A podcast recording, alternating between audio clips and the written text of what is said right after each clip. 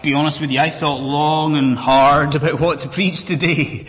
I really did. It's a special day. It's Easter. And so I had kind of thought about it, I'd kind of planned maybe to, to preach a one-off service, a one-off sermon, you know, a sort of stand-alone type sermon. And so, like during the week, the beginning of the week, I was kind of thinking, right, okay, what's Easter about? Easter, okay, obvious thing to say is the primary theme about Easter is about resurrection from the dead. Okay, uh, yeah, I, I know that. And then I was thinking, what else? Okay, about Easter. I was thinking, well, actually Easter is the, the day that more than any other, that society kind of looks on at the and laughs at us. Don't you think? You know, society today looks on at us and here today on Easter and kind of almost ridicules us for this belief that we have in the resurrection. So I had all these things going on uh, in my head and I was mulling these things over and I thought, okay, just out of curiosity, I'll check to see what would be the text if we as a congregation just carried on our sermon series on Sunday. And what did I find? I found a section of scripture that deals primarily with resurrection, uh, but a section of scripture that also shows our Lord himself being ridiculed and being ridiculed for his belief in life after death. so, what did I do? I praised God for His, as always, perfect timing. And this morning, what we're going to do is we're going to continue in our sermon series in the Gospel of Mark. That's the plan. And the first thing that I would uh, desire to draw your attention to here is a lesson about the significance of subservience. That's our first heading, if you like. A lesson about the significance of maybe submission or subservience. So how, how do we see that in Mark chapter 3? How do we recognize that here? What does God teach us about that here? Well, if you were present in the congregation a couple of weeks ago, you'll know what's happening. You'll know that at this point here, Jesus is, where is he? He's in the temple. So he's in the temple courts at this point and he is teaching to a gathered crowd. That a group of religious leaders, do you remember it? They'd come up to Jesus. They'd sought to oppose Jesus by asking him questions about his authority. That's what's happened. Now, here's the deal. No sooner have those men left than another group of religious leaders appear on the scene. And we're told about them. Do you see what we're told? That it's Pharisees and Herodians. Men who, yeah, men who had very little in common with each other. Other than their shared hatred of Jesus. But men who at this point in the temple come armed to Jesus and they come armed with a trap. Okay, so what is the trap that these religious men have got for Jesus? Well, I don't know if the Brazilians in here or the uh, South Koreans or the Africans are familiar with that weird English expression, uh, to be buttered up. We don't, we don't use it very often, uh, but maybe you, you know the expression to be buttered up. That's what happens here. Because this religious group of people, they come to Jesus and they seek first of all to flatter him. They seek to butter Jesus up before revealing their plan. Now what's the trap? Did you pick up on the trap that they've got for Jesus?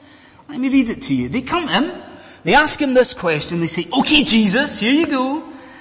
Is it lawful to pay taxes to Caesar or not? There's your trap. Is it lawful to pay taxes or not?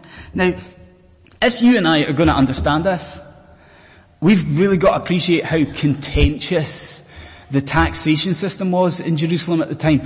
I'm a Scotsman, as you may have gathered from the accent.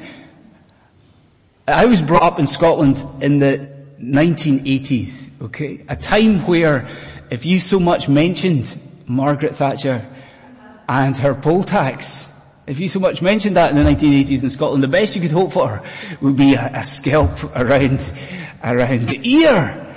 Now see that, even that is nothing compared to what we're dealing with here. Okay, the Romans, just before this event here, they had implemented a new poll tax. Okay, a new taxation system in Ju- Judea, Jerusalem in particular. And I've got to tell you, see the people, they, oh man, they hated.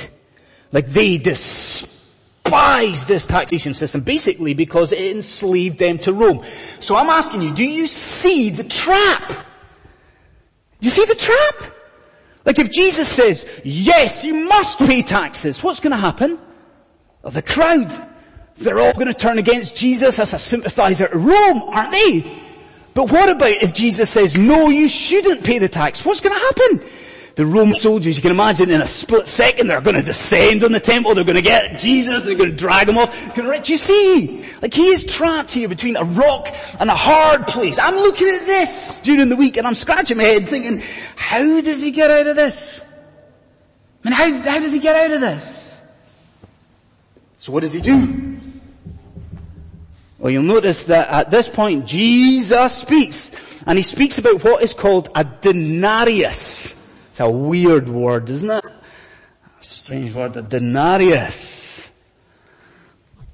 What's a denarius? Well, I got the boys and girls, I've given them a worksheet this morning, and I've given them a denarius to colour in on the worksheet. Now, denarius was a, a, of course, a Roman coin. Now here's the thing though. The important thing to note is that a denarius had a picture of the emperor Tiberius Caesar on the front of the coin alongside an inscription of his name. And so Jesus begins uh, to speak about this coin and then he issues his now famous instruction. Do you notice what he says? He says to these people, he says to the crowd, he says, give to Caesar what is Caesar's and give to God what is God's. Now, here's the thing. What I want you to notice is how the crowd gathered around Jesus reacts. So look at verse 17 with me. How do they respond to this? Do you see? Jesus says this and the crowd, they marvel. Now I'm asking you, do you see why they marvel? Do you see what is marvelous about this? By Jesus not fully aligning himself with Rome, but also by not, you know, denying paying the tax. What has Jesus been able to achieve at this point? What's he been able to do? He's been able to resist arrest and at the same time, he's been able to keep the crowd on side. That's how he gets out of it. I mean, this is genius, isn't it? It's so clever. He's been able to evade this wicked trap. We could, we could spend quite a while just basking in Jesus' genius. I'm pretty sure you see that there's more here than that. Because what does Jesus do for us? Jesus is using this conflict with these religious leaders and he's using it to teach you about the Christian life. And so the question that you must be asking, the question that I've got to ask as well, is what does this mean for us? London City Presbyterian Church. What does it mean for you to give to Caesar what is Caesar's and to give to God what, what is his? What does that mean? Well, even if, friend, you've only been living in the United Kingdom for a short while, and uh, you know, as I look around, I know that that's probably the case for quite a lot of you. Okay, so even if you've only been in the United Kingdom for, let's say, a few months, few years, you maybe have seen that it's getting harder for Christians in this country to live openly as believers. Isn't that right? I don't think that's a particularly contentious or controversial thing to say, is it? It's getting harder for Christians to live openly as Christians in the United Kingdom because society is really changing, isn't it, quickly? A culture in London is changing rapidly. Even government policy You'll have noticed it. It's not a contentious thing to say that it's moving really rapidly away from the Bible, from biblical truth. That's the case, isn't it? About anyone's going to disagree with that. And see what that means for us as Christians is leaving the church. It's leaving Christians kind of wrestling with, well, hang on, how do we now live as believers? Culture's changing, society's changing, things are changing. How do we respond? How do we live in this now kind of more hostile environment for the people of God? You see? Do you understand that that is what Jesus is teaching us about here? I think about it for a moment. In speaking to the people in Jerusalem under Roman occupation, he is actually here able to teach you and me how to live under secular rule. And what he says is really quite clear, isn't it? What was the first thing that he said to you? He said, give to Caesar what is Caesar's. You see what that means? Friends, even if we are living under a pagan authority, even if it's pagan, even if it's secular, what's the role of the church? What do we do? We are not to be rebellious. As Christians, we're not to be mutinous. No, we're to give to Caesar what Caesar's. We're supposed to, as the church, give respect, give honor that is due to these people. That's the first thing. What was the other side of it though? What was the second side? Give to Caesar. What's the other side? Give to God. What is God's?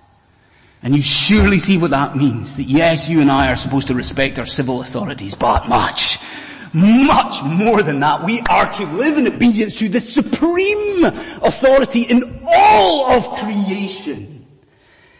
And did you notice the marvelous way that Jesus brought that out in the text? Because he's really saying to you, yeah, there's a coin. There's a denarius. And it's got, what's the word he used? It's got a likeness. It's got an image of Caesar on it, so it belongs to Caesar. But what is he saying to you? What is true of you and of me and what is true of all of humanity? We bear the likeness. We bear the image of Almighty God. And so in everything, everything in our lives, it belongs to, to Him. So let me be direct with you this morning, friend. Are you living in accordance with what Jesus calls for in Mark chapter 12? Are you and I living as respectful citizens in this country? Are we really as Christians, are we a shining light? Are we paying our taxes in exactly the way that we should be? Are we obeying the laws of the land in the way that we should be? More than that. Above that, friends, are you and I as Christians living in obedience to the Lord our God? Are you on a daily basis as a Christian increasingly yielding every area of your life over to your God in worship, love, and adoration? We see here a lesson about the significance of subservience to state, but to God. Second thing that we must notice here is a lesson about associations in the afterlife. So make sure you get that. It's the second heading. Associations in the afterlife. Okay, so what do we see about that here?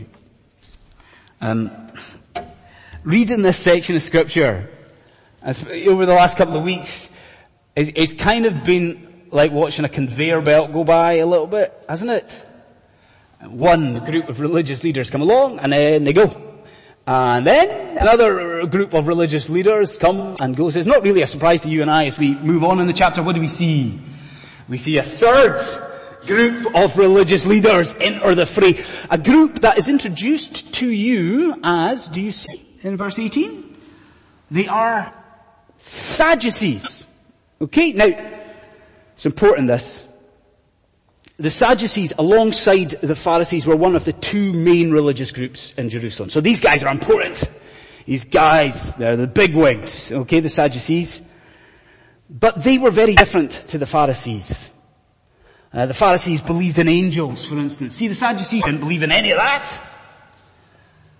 The Pharisees believed that a lot of God's Old Testament, Pharisees believed a lot of that was God's Word. The Sadducees, listen, it's important this for later on in the, the sermon. Boys and girls, you have to remember this, right? The Sadducees believed that only the first five books of the Bible were divinely inspired. They believed that the Torah was God's Word. The first five books of the Bible. Remember that? Remember it for later on in the sermon. And then most importantly, where the Pharisees believed in life after death, what is it, friends, you're told in verse 18? Do you see? You're told explicitly here, these Sadducees didn't. So the Sadducees believed no resurrection, no life after death. They believed you die, you die, you die, you die, that's it. Okay? And you see why that's important. Because why have this group of Sadducees come before Jesus? What are they in front of Jesus to do here in the temple courts? They're here to laugh at him. The Sadducees have arrived not to, to trap him, they've arrived to ridicule his belief in life after death. Okay? They're here to poke fun at our Savior. So how do they do it?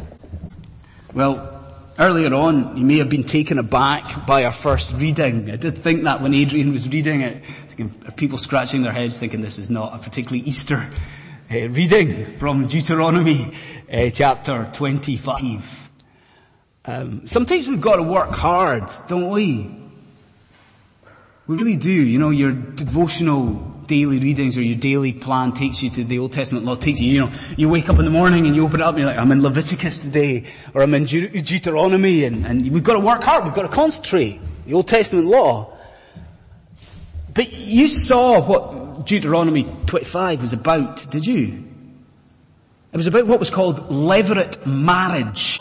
So, do you like the sounds of levirate marriage? or not. Levirate marriage in the Old Testament was where a man's brother died.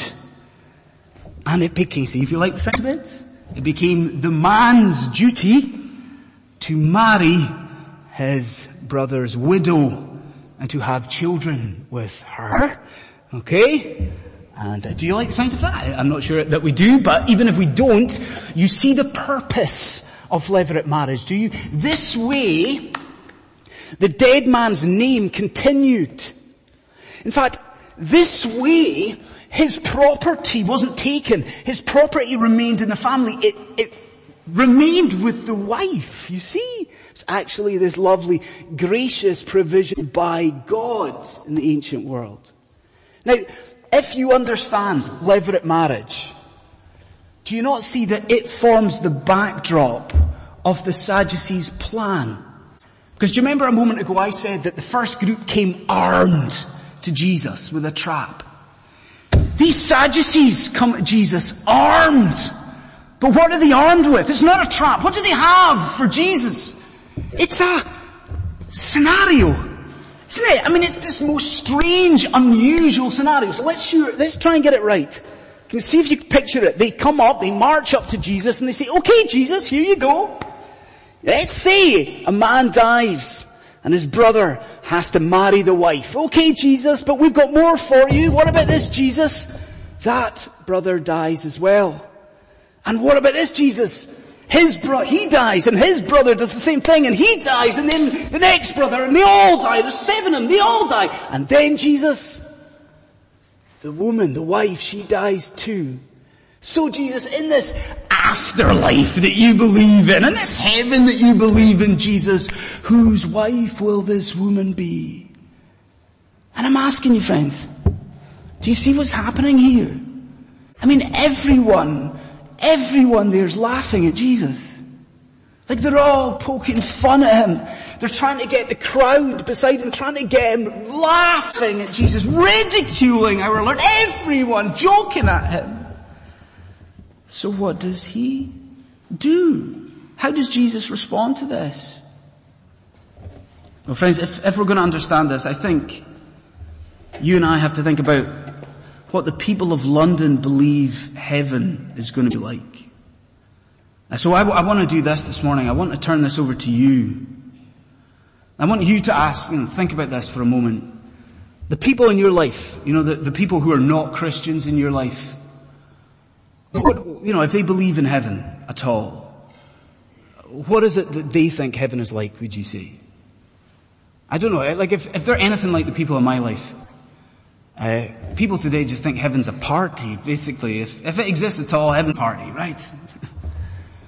um, I think that people in my life think heaven's just going to be like this life, but on steroids or something, you know. It's going to be like this life, but just a bit better, and all the problems taken out. That's going to be heaven. That's, that's, that's right. That's the general consensus of heaven. Do you see at this moment here in the text, Jesus is addressing that and he's saying it is not right. They hear Jesus is speaking to those Sadducees and say, you got it wrong, guys. He's saying, see the scenario that you've made up for me, it makes one fundamental incorrect assumption. The assumption that heaven is just like this present existence. The assumption that relationships, they just continue as is in heaven, that brothers and families and, and, and marriage is just going to continue in glory above. And what is it, friends, that Jesus establishes for you? What does he show you here? He teaches you, friend, heaven is nothing like this present existence. That you are God's home. It is radically, it is fundamentally different to ours. So let me say this to you. I, I long for that truth to press upon your soul if you're born again this morning. Because I don't know, like maybe it is the case that even as a Christian this morning, you're making the same mistake as the people of London. Are you? Are you? Like, are you thinking that, okay, when I die, I'm going to heaven, I'll be with God and it will be good? It's going to be, it's going to be nice. It's going to be special. Yeah? Do you understand it's not going to be like that? Do you understand that your Savior has gone before you to do what? He has prepared a place for you. He has prepared a home for you. And listen to me when I say that that home is so beautiful that it transcends anything that you have ever known before. That you cannot even begin to imagine the splendor of that heavenly home. I mean, think about it here. Like when Jesus is, is, is looking for a metaphor to describe your relationships in heaven, what does he have to do? He has to say it's to be like the angels. Why? Because there is nothing, nothing on this earth that even comes close to how it will be there. And friend, if, if, if you're married, oh, don't be anxious. And you could be, can you? You know, as a Christian. You think there's no marriage in heaven. But I love my spouse. Does that mean that in heaven, I will, I will not get to be with my spouse? Will I not know my spouse in glory? I'm saying it's not like that. Mean, think about that beautiful picture we've seen in Matthew 8 before with Abraham reclining in glory and who's with him? He's there with his family. If your spouse, and only if your spouse is believing here on earth, I am sure you will know them, you will love them in glory. It's just that all of your relationships, all of them will be perfect. Do you understand that your present marriage just now. It will be entirely unnecessary in glory. Why? Because all of the focus and all of the attention, all of the spotlight, it will be on the marital bond between Christ and His church. I honestly believe that, that we should be, we should be jumping for joy that these Sadducees had it so utterly wrong. We have a home in glory land. We do. And it is better than anything you've ever thought of, you've ever seen, you've ever known. Better than anything you have ever imagined before. We see something of the associations in the afterlife. The third, the last, we see here a lesson about the reality of the resurrection. The reality of the resurrection. I'm pretty sure everyone in this room Unless you're visiting this weekend on, on holiday, everyone will have seen the BBC study uh, that they released, uh, they published this past week uh, about belief at Easter time. Probably every minister in the country is going to be mentioning this study at some stage today. I read it and I was not in any way surprised. Were you surprised by this? Uh, you know, the big revelation is that people in the United Kingdom don't believe in a Christian view of life after death. That's not a surprise to us, is it? Uh, I think it said only 17% of people uh, that they would adhere to a biblical uh, understanding of the resurrection and life after death. There you go. Well, it's to that that Jesus turns at this point. I wonder if you see what I mean. What's he just done? Jesus has spoken to the Sadducees about the manner, the character of resurrection life, hasn't he? He's talked about something, about, about what it's going to be like for believers. But what he does now is he actually underlines the fact of life under death, after death. They actually now, to the Sadducees, to you, he underscores the very reality of resurrection. And do you know what? I think what he does here is really quite surprising because what he does for the Sadducees is he points them to Exodus chapter 3. Now, I just want to establish this before we go on. You know Exodus chapter 3, do you? I'm pretty sure everyone knows Exodus chapter 3. I've done a sneaky thing. Uh, just so that the boys and girls know it, I've put this on your worksheet as well, haven't I? What have you got a picture of? Yeah, you've got a picture of Moses, don't you? And he's in front of a burning what? A burning bush. A burning bush. And God is speaking from the burning bush. We know this, don't we? We know uh, that. Now, here's the thing, friends. What is it that God is doing at that very moment in Exodus 3?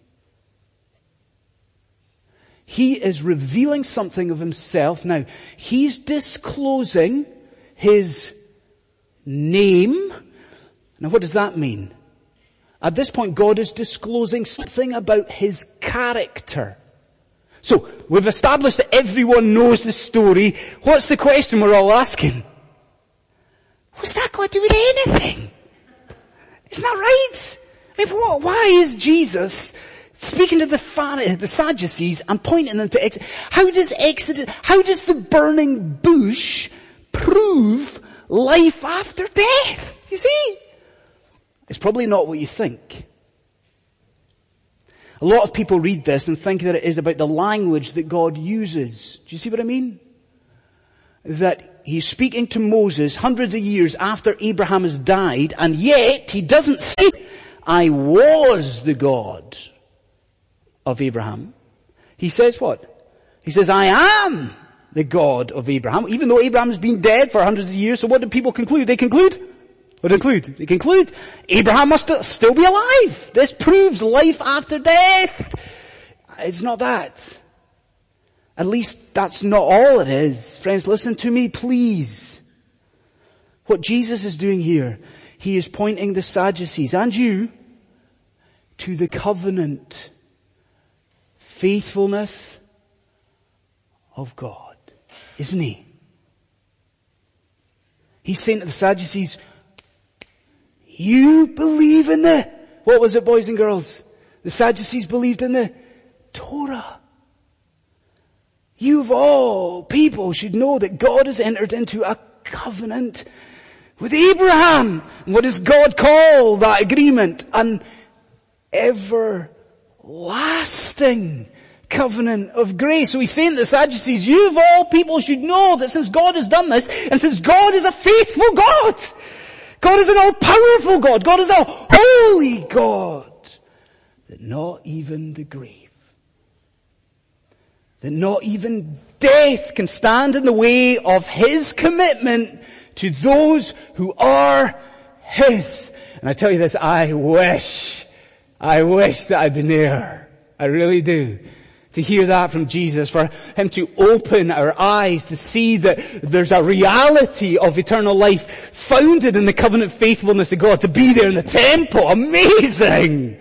But I'm even more concerned to see whether you realize that significance for you as a Christian. Do you see what it means for you in here? It means friends, if you are born again in Jesus Christ, if you are a Christian this morning, you can be utterly and entirely assured of this. One day, your body is going to rise from the dead. If you are in Christ Jesus, you be assured not only that, but that in death you will experience the eternal protection, and the eternal prosperity of the Lord God Almighty. And why is that? Because just as with Abraham, today in Christ Jesus, you sit under the covenant of grace. Just as with Abraham, God in Christ Jesus has entered into a commitment to you. And it is a commitment to be your God. And get this, it is a commitment to be your God forever and ever and ever and ever. So all that's left is for us to surely bask in how the covenant will be fulfilled. You know the story if you're a Christian. What would Jesus do? What would he do? He wouldn't just stand in front of these Sadducees and teach them. He wouldn't just instruct them about resurrection. What would Jesus do? Come on, why are we here? What would Jesus do? On this same week, he would go to the cross. He would atone for sin. And what would he do? He would authenticate the message. He'd verify the message. And how? By on the third day, the Lord Jesus Christ would rise from the dead. And it's true that he would become the firstborn from among the dead. So I believe this morning, more than any other day, you should be jubilant. You should be rejoicing as a Christian. Because you have a wonderful future ahead of you. You're gonna live. Yeah, you're gonna die, but you're gonna live. You're gonna live. Eternal life is yours. And why? All because on that first Easter morning, what the angel said to Mary, it was true. Where is the covenant redeemer? Where is the covenant mediator? Where is Jesus? What did he say? He's not here. He is risen. He's risen from the dead. Let's pray.